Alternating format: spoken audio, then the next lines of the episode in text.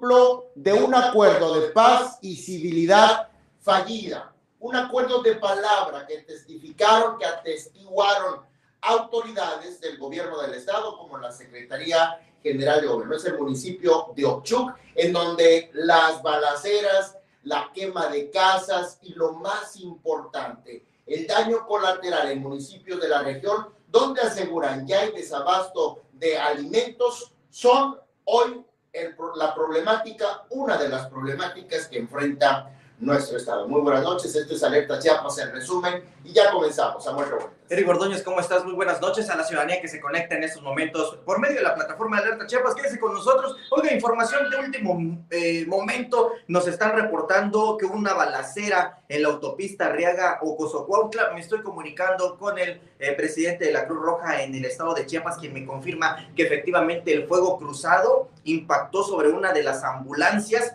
y que hizo que la ambulancia, eh, pues bueno, eh, sufriera algunos daños y que básicamente se quemara. Eh, nos dice que por fortuna no hay personas lesionadas de parte de la Cruz Roja. Por supuesto que les vamos a ir actualizando la información. Se habla, se comenta de que posiblemente hay tres personas muertas y por supuesto que en este lapso del noticiero estaremos verificando la información con las autoridades. Por otra parte, también tenemos este resumen de este trágico acontecer en México que está impidiendo de cierta manera la gobernabilidad y que lo ha estado impidiendo el mismo presidente de la República. Hoy incluso estuvo al borde del llanto en su conferencia mañanera. Ya van 18 días desde este reportaje que sacó Carlos Loret de Mola sobre la Casa Gris y hasta este momento no ha podido desmentir la información. Eric, ¿qué te parece? Comenzamos.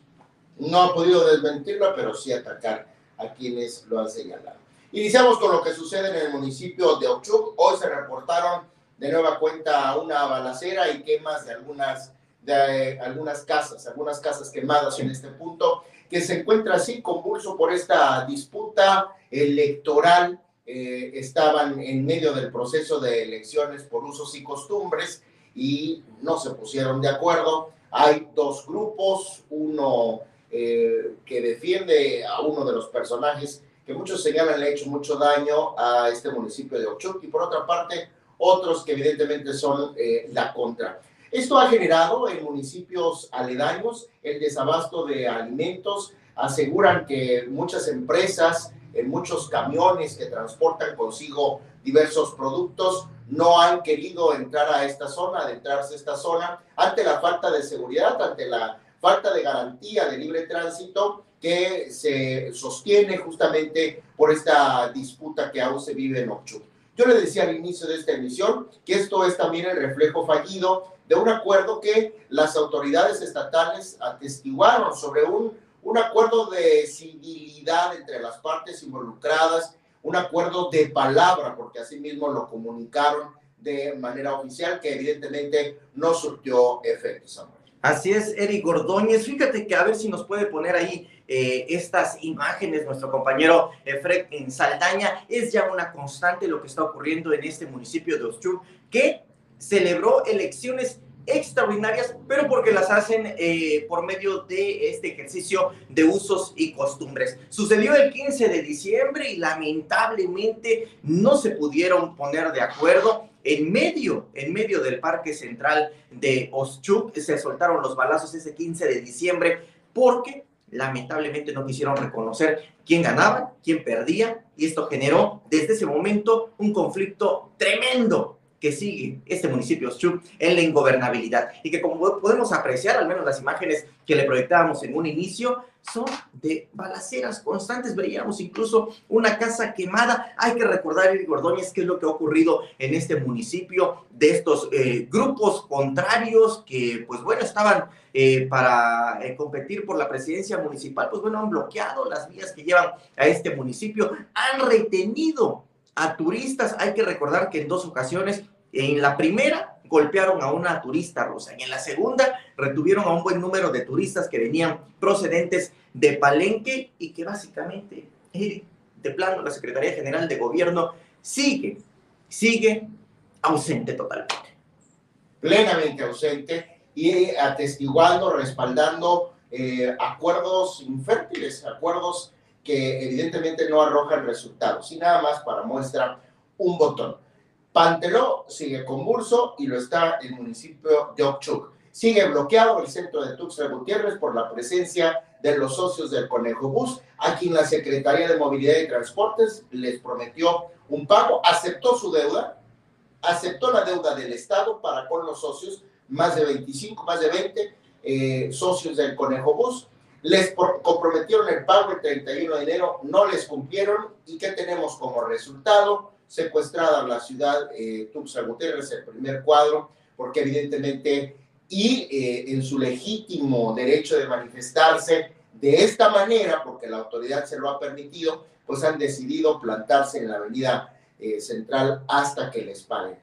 Fíjate, Samuel, temas muy importantes, tres que les puse que reflejan la falla en la política interna de nuestro Estado. Así es, Eric Ordóñez. Fíjate que seguimos consultando en torno a esta balacera, nos está confirmando incluso también nuestro compañero periodista Isaín Mandujano que en un fuego cruzado de grupos armados esta noche una ambulancia de la Cruz Roja de Chiapas fue baleada y se incendió eh, parcialmente. Los paramédicos afortunadamente salieron ilesos, que es lo que le estábamos comunicando hace un momento, que nos confirmó el mismo presidente de la Cruz Roja aquí en el estado de Chiapas, Francisco Alvarado Nazar eh, nos dice nuestro compañero Isaín Mandujano que fue en la caseta de cobro de Jiquipilas en el kilómetro 67 más 300 de la autopista Arriaga y Ocosocuautla. Quizá al final de este espacio informativo le presentemos las imágenes de cómo quedó la ambulancia eh, a propósito de este fuego cruzado de grupos armados. Sí, sigue el Chiapas violento, Eric Hoy sería el segundo enfrentamiento de la semana. Parece que pasado apenas el día de ayer,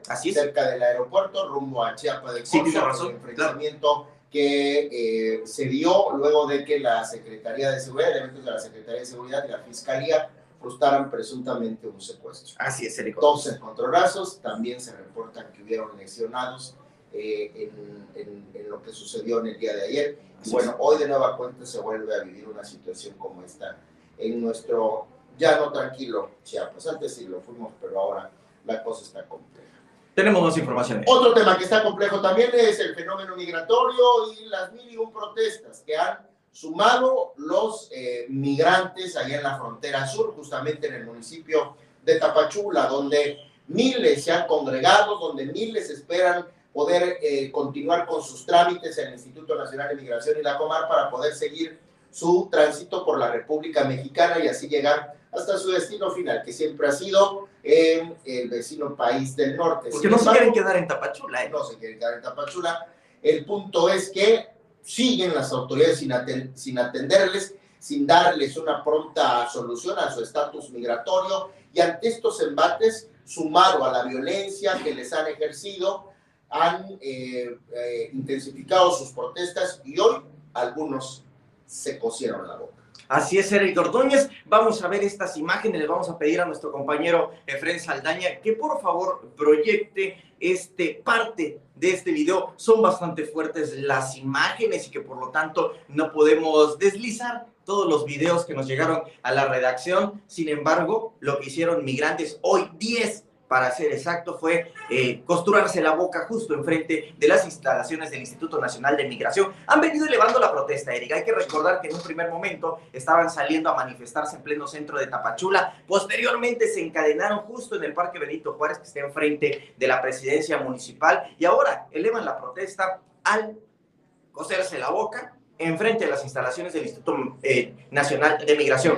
¿Qué siguen pidiendo las y los migrantes? Agilizar los trámites, como tú lo dijiste de Cordóñez, agilizar los trámites, porque ellos lo que quieren es salirse de lo que han denominado la cárcel más grande que tiene México, que es Tapachula. Adelante con las imágenes.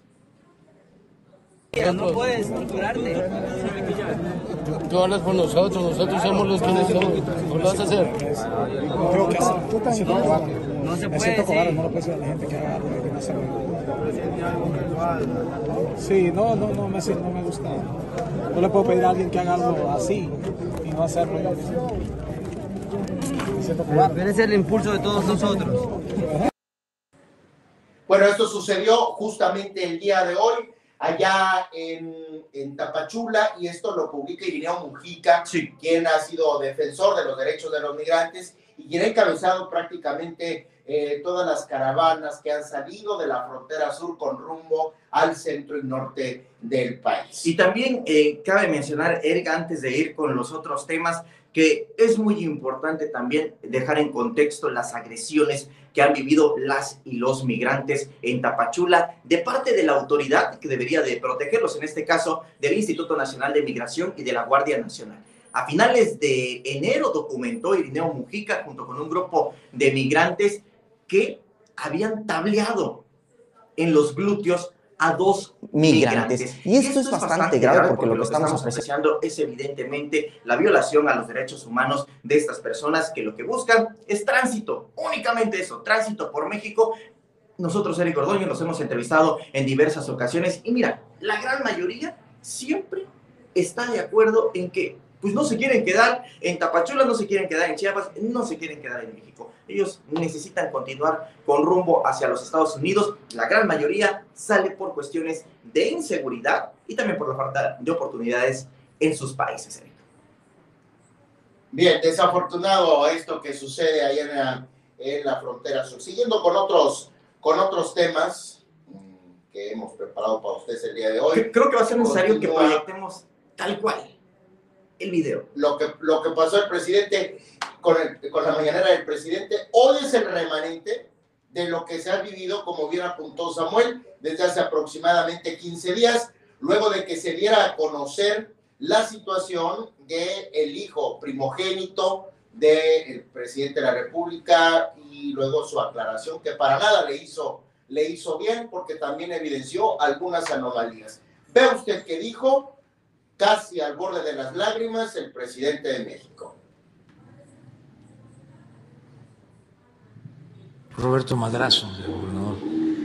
Entonces, se quedaban este, los helicópteros encima de la casa.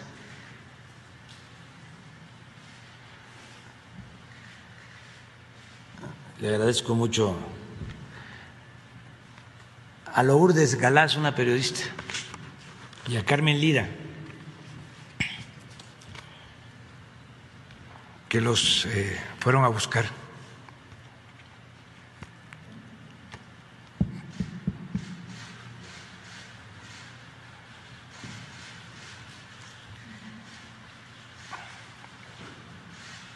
a mis hijos, ¿no? Entonces ya ellos saben qué es esto. Me da mucho orgullo que resistan. Y se han portado bien, aunque saben de que una cosa es...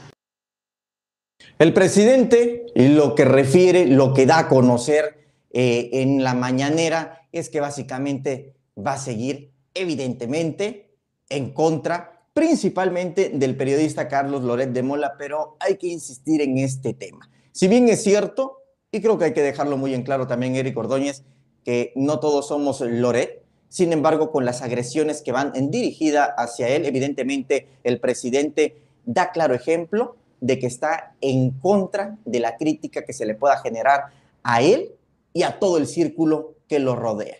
Hoy, como vimos en estas imágenes, casi al borde de las lágrimas, da a conocer de que desde muy pequeños sus hijos han sido asediados. Sin embargo, ¿qué hay de aquellos niñas y niños que han quedado desprotegidos a consecuencia de la falta de medicamentos por el cáncer? ¿Qué hay de aquellas niñas y niños que han quedado desprotegidos también por la vacuna contra el COVID, que hasta el momento, de manera científica, no ha habido una explicación de parte de la Secretaría de Salud para el podérselas aplicar.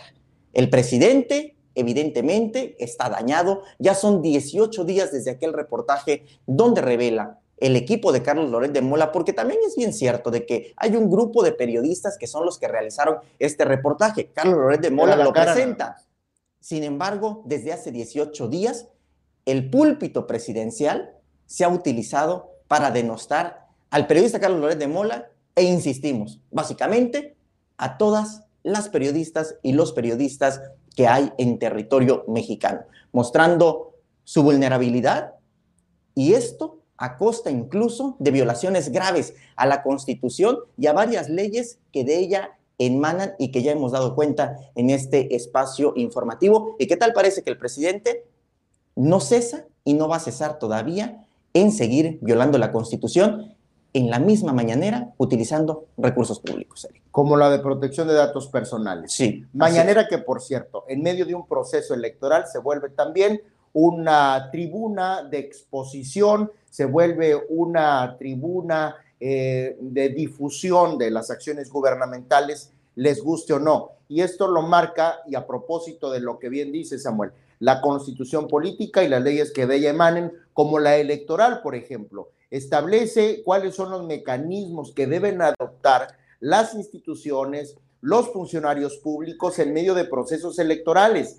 En Chiapas, por ejemplo, nos encontramos en un proceso electoral extraordinario. Tan solo por eso habría que tomar medidas el gobierno federal para, la no exposición de las acciones de gobierno, como lo hacen a través de la mañanera. Todos los días el presidente le manda a decir a la gente qué hacer, a los funcionarios qué hacer, incluso cómo tratar al gremio periodístico. Y ayer le dijimos el caso muy particular que se vive aquí en Chiapas, Sí. que es evadir toda responsabilidad y descalificar a todo aquel que incluso documente las fallas en la administración pública. Así es, Eric Ordóñez. Y esto nos lleva a lo siguiente. Hoy en la Cámara de Diputados, en plena sesión, mientras oradores, diputados y diputadas del partido Morena daban posicionamientos ante el Pleno, las y los periodistas que cubren la fuente de la Cámara de Diputados decidieron bajar los micrófonos, decidieron bajar las cámaras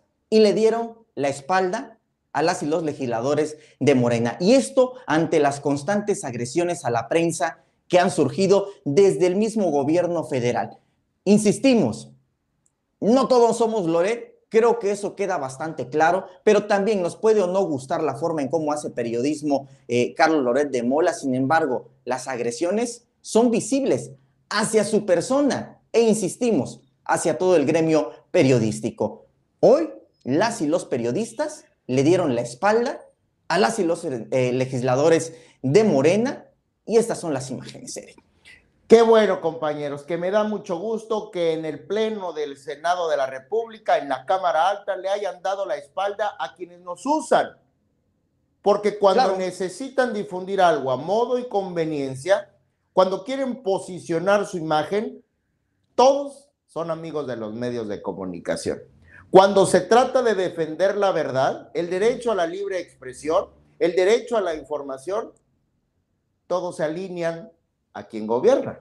Y en este caso muy particular, al presidente, que lejos, que lejos de aceptar, que lejos de incluso responder, mira, Samuel, a lo mejor haciendo uso de su derecha de réplica, pero bien documentado sobre la situación que prevalece eh, con su hijo, que es, nos guste o no, una persona objeto de interés público y de acuerdo a las leyes de transparencia y demás, son sujetos también eh, del interés público, justamente para evitar este tema de las corruptelas, el tráfico de influencia, etcétera, etcétera, etcétera. Estas leyes que emanan de la Constitución y que el mismo presidente no ha querido reconocer y que soslaya.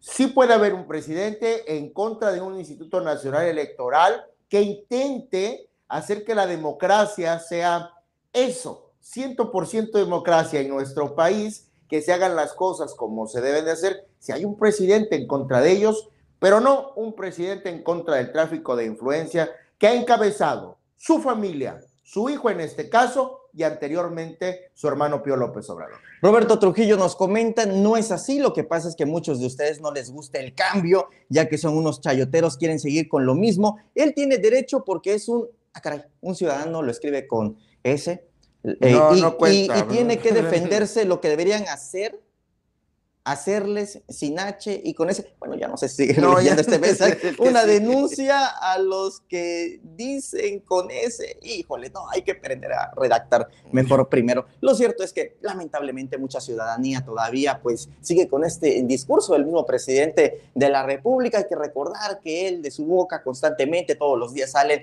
las palabras amarillista, chayotero y que pues bueno, ha venido a contagiar. Básicamente es eso, con miras evidentemente hacer una división del país y básicamente quienes no estén a favor de su proyecto, Exacto, quienes no sigan y no repitan su discurso, pues básicamente es porque no quieren estar en un país que siga las leyes, sus leyes al menos, porque las que son actualmente, las que están en la Constitución, él de manera flagrante las está violando y de manera también constante.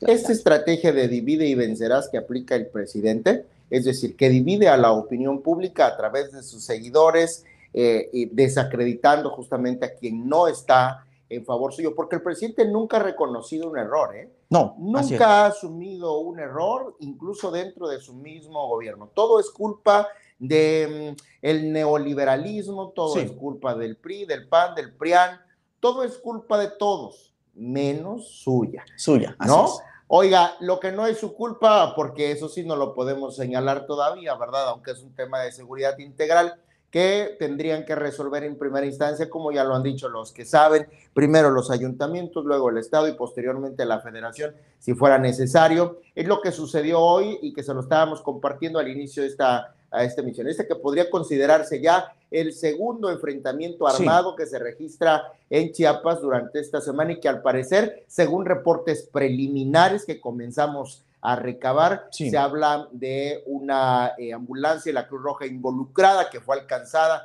en este intercambio de balas y al menos tres personas que perdieron la vida. En un fuego cruzado, publica el periodista Isaín Mandujano, grupos armados esta noche eh, dieron de balazos a Sí. una, a una ambulancia de la Cruz Roja, fue baleada y se incendió parcialmente. Los paramédicos están ilesos. Fue en la caseta de cobro de Jiquipilas, kilómetro 67 más 300 de la autopista Arriaga Ocoso Cuautla. Así es. Pues bueno, esta es información, como le decíamos, eh, de último momento. Por supuesto que si tenemos más datos vamos a estar ampliando la información. El mismo presidente de la Cruz Roja en el estado de Chiapas, Francisco Alvarado Nazar, nos confirmó la información respecto a que si hay personas muertas, insistimos, también es un trascendido, todavía no se ha oficializado. Se habla, se comenta de que posiblemente hay tres personas eh, muertas en la zona, todavía insistimos sin confirmar. Lo único cierto es que en el fuego cruzado salió impactada esta eh, unidad de la Cruz Roja que de manera parcial se incendió. Eric Ordóñez, fíjate, por acá yo creo que tú traes este tema. Alfredo Gómez nos dice lo de la Unicacha está raro, hay veladores, no sé exactamente a qué se refiere, quizá tú lo, lo sabes. Mile Claro, Moguel, le mandamos un fuerte abrazo, buenas noches, saludos cordiales, alerta Chiapas. Jorge Luis Hernández nos habla a propósito del tema de Panteló, eh, nos dice, si ellos lo mostraron y después ya no aparecieron, que demuestren con hechos dónde están. Ya está la Comisión Nacional de Búsqueda de la Secretaría de Gobernación interviniendo en este caso. Todavía no ha habido un posicionamiento oficial. Nosotros estamos esperando ¿Qué eso, porque evidentemente el machete eh, también ha pedido que las mismas autoridades den paso. eh, yo creo que por ahí tienes un mensaje para ti, Eric Blancaelda Gracián Laguna. eh, te manda a saludar que muy buenas Un abrazo noticias. con muchísimo cariño hasta la costa chiapaneca, a la maestra Blancaelda. Así es, Y Mauricio. hasta Puebla también, donde seguramente nos están viendo. Hasta Puebla también mandamos un fuerte abrazo, como de que no. Mauricio Grimaldi nos dice lo que sí es una realidad, es que está muy raro que Loret de Mola tenga un ingreso tan alto, pues no es raro. Digo, estamos en un país donde pues básicamente uno puede obtener sus eh, recursos, sus Si ingresos, chambeas, pues, si le trabajas, recursos. evidentemente. Si estás ¿no? estirando la mano, pues vas a recibir dos, Y tres pues pesos. bueno, tú, Eric Ordóñez, tienes varios trabajos, no únicamente Sí. conduces acá. No, pues no. Beto Mole de- los domingos. Loret de Mola para el, el Washington, ya le puso. Para el ¿no? Washington Post, El, Washington Post para varios medios de comunicación y pues bueno, es cuestión de pues sí. buscarle también, al menos en el oficio periodístico. Pues Insistimos. Eric Ordóñez, sino que se los diga el mismo Eric, el equipo de aquí de Alerta Chiapas, no basta únicamente con tener No, un pues no. empleo, hay que Aquí buscarle... vendemos hasta por catálogo. la y- y, Hacemos no es broma. Y, no, es broma, ¿eh? Así Hago es. cobranzas públicas. Así es. Entonces, que ¿No? se haga raro eh, si hay ingresos que no corresponden únicamente a un salario. Digo, yo envío información para otros medios de comunicación donde me- evidentemente pues también hay una Que eh, remuneración, buscamos... Te genera problemas también. Sí, por supuesto, porque pues al facturar ahí tienes ya tu Ah, bueno, revisión tienes ante, que- ante el SAT. ¿no? Pero pues bueno, ahí, Pero estamos en regla, de una vez le anticipamos, ¿dónde se cree? digo, hay por si nos estaban monitoreando de la Secretaría de Hacienda. Pues sí, toda- tenemos que pagar, ¿cómo no? Bueno, espérame, yo les iba a decir otra cosa a propósito. Ah, Échale. sí.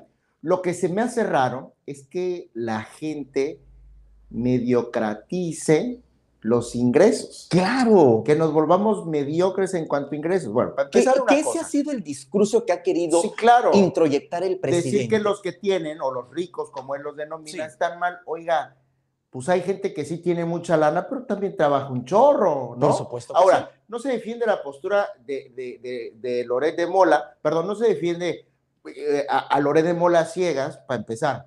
Digo, no, ni siquiera el presidente tiene bien corroborado cuáles son los ingresos que tiene él como periodista. Denuncias anónimas dice que le llegaron. Claro, o sea, para empezar ahí, ¿no? ¿De dónde se obtienen esos datos? Que es información personal, ¿no? Ahora, con tanto trabajo, ¿qué esperan ustedes? No van a ganar dos, tres pesos, Pues no. ¿no? Sino para qué. No, insisto, no, es, no son cifras que estén corroboradas, pero le voy a decir una cosa, no se achique, no piense que solo merece un sueldo, no piense que solo hay que trabajar jornaditas de lunes a viernes, no, hombre, hay que darle duro, Sí. no puedo decir una palabra, ¿no? Pero hay que chambearle duro, pues. Por No supuesto decir que sí. chingarle, pero hay que, hay que trabajarle duro para ganar lo que uno quiera. ¿Y La qué? medida de lo que uno quiera de ingresos, pues es lo que quieras gastar, ¿no? Por ¿Y supuesto. qué pecado es ese? Y al menos de mi parte, para cerrar un poco esto, si es que el presidente no sigue insistiendo en las mañaneras con este tema, porque evidentemente lo va a seguir poniendo en la agenda pública y si él lo pone, pues tiene que haber algún tipo de respuesta y tenemos que ser solidarios, al menos nosotros como gremio. Sin embargo, que no se pierda el foco. El foco no son los ingresos de Carlos Loret de Mola. El foco no es quién pudiera estar detrás de Carlos Loret de Mola. Incluso en muchos medios de comunicación hay financiadores que persiguen no otra cosa, sino más que la verdad. Y aquí hay una única verdad que hasta el momento el presidente no ha podido desmentir desde hace 18 días. ¿De dónde salieron los recursos para comprar esa casa gris que tiene su hijo en Houston y que ya tanto el hijo como la nuera salieron a posicionarse y que los posicionamientos que han emitido se los ha tira- tirado no precisamente las investigaciones periodísticas, sino ya la ciudadanía que ha tomado Claro. este asunto como un tema de interés público al ellos mismos investigar. Han investigado las páginas que refieren donde les dan trabajo tanto al hijo del presidente y tanto también a las Son recién empresas creadas. y que están básicamente creadas al vapor un día antes. Que no se pierda el punto, en este caso, los ingresos de Carlos Loret de Mola, en este caso, el intento de llorar del presidente en la mañanera porque, según dice él, desde hace mucho tiempo acosan a sus hijos. El caso, el Oiga. punto acá es que el presidente no ha podido desmentir ninguna de estos reportajes que han salido. Ese es el verdadero punto. Si cambiamos la historia, el presidente se la pasó acosando a Peña Nieto, acosando a Fox, acosando a Calderón. Que, que mira, Pues es lo mismo. que como candidato- que como candidato, público. que como candidato, aplausos Para para Andrés. Manuel López Obrador. Es el mejor candidato en la historia de México. Que como presidente, Bueno, después de Colosio. que como presidente, terrible, pésimo. Y no lo decimos únicamente por respetarlo, sino porque estamos viendo las acciones y las vemos todos los días todos los días que él mismo las menciona por medio de su mañanera. Juan José Valencia Vicente, me gusta ver sus noticias, pero así como son de chayoteros, no me gusta porque lo de Mola no tiene ni un derecho Mira, de hablar con tanto Si, que ha si robado. fuéramos, si fuéramos ¿No? chayoteros, evidentemente no podríamos estar compartiendo esto porque estaríamos recibiendo dinero del mismo gobierno federal. Maestro, no nos Creo que no han entendido tan bien, así como no se entiende el término amarillista, no se entiende el término chayotero. Hay que leerle un poquito. hay que leer, como Así decía es. Peña. Si fuéramos chayoteros, no estaríamos hablando. Con Pues esta estaríamos libertad. pasando de obras. Pues Ah, bueno, no, porque es veda. No, porque es veda, ¿no? Entonces, Hemos básicamente, básicamente tendríamos que estar recortando este espacio informativo, así Oye. como le están haciendo en el canal 10. Ay, no digas eso. Sí, por Eso no se que sí. puede, porque Recortar- hay tanto cultura y Pues- tradiciones. Pues quién sabe, pero le están Mm. recortando los espacios informativos, pues con el tema. Porque este no hay información. veda, porque pues no es que los boletines no son información. Pues evidentemente. ¿no? es Entonces- parte de un compromiso institucional, porque esa es una de las funciones del sistema, Chiapaneco Radio, Televisión y Cinematografía, pero es un medio que, educa, que difunde cultura, que difunde las tradiciones. Antes era un medio en donde Chiapas se encontraba. Entonces, el hecho de una veda electoral refleja solo el oficialismo, el oficialismo que siempre se ha luchado, que, que combatía anteriormente el sistema chiapaneco, ¿no? Así es. Qué gacho. Fíjate, Eric, Oye. ya estamos llegando al final de ese espacio informativo. Mauricio Grimaldi dice, hablando de otras cosas, ya van varias ocasiones en las que pido hablar de los despidos injustificados que está aconteciendo en la Secretaría de Salud. Eso, mira, si te puedes poner en comunicación con nosotros, si nos declara con muchísimo gusto, compartimos gusto. esa información. También estamos muy interesados porque hay varias denuncias, pero que se hacen desde el anonimato, pero que evidentemente no podemos compartirlas así. Necesitamos a alguien que nos dé información, por supuesto que lo podamos grabar, Claro. o que haya, exista algún documento y con mucho gusto lo vamos, lo Claro. vamos a compartir. Mauricio Grimaldi, si te puedes poner en comunicación con nosotros, por supuesto que hacemos extensiva esta, esta, esta denuncia de lo que ocurre en la Secretaría de Salud. Edgar Gracián envía un mensaje a todo el equipo de Alerta Chiapas. Yo se lo comparto a Efraín Saldaña. Muchísimas ¿no? gracias. sí, Que porque estemos más temprano, ahí nos hablan de la puntualidad. Escuchaste. Ya También para ti. Eric Ordóñez. No, yo ya estaba, ¿eh? Aquí puras estrellas, hay que esperar que esté lista eh, su camerino, que estén listas las estrellas en su camerino. Vámonos, Eric Ordóñez. ¿Por qué no pensar que se lo han ganado trabajando ese patrimonio, como usted dice, dice, Ceci Cruz Vázquez? Porque el, mi- Pues mismo pues hijo del que- presidente declaró que no trabajaba y que durante y que iba a esperar evidentemente a que se acomodaran las piezas, las fichas para que él pudiera desempeñarse. Él mismo lo dijo. Él Pues son sus mismo mismos dichos. Así es. Dicen que el que escupe para el cielo le cae en la cara. Así es. Ya nos vamos. Ha sido un Vamos, placer Eric compartir con ustedes esta noche el resumen de Alerta Chiapas que realiza Efren Saldaña y dirige Gustavo Caballero, Samuel Revueltas y yo. Aquí nos vemos mañana. jue- ¿Mañana es jueves? No, Mañana es- miércoles. No, mañana es jueves. ¿Mañana es jueves? Así es. Mañana es miércoles, perdón. No, mañana es miércoles. Perdón, dice, apenas es martes. Mañana nos vemos. Buenas noches. Hasta entonces.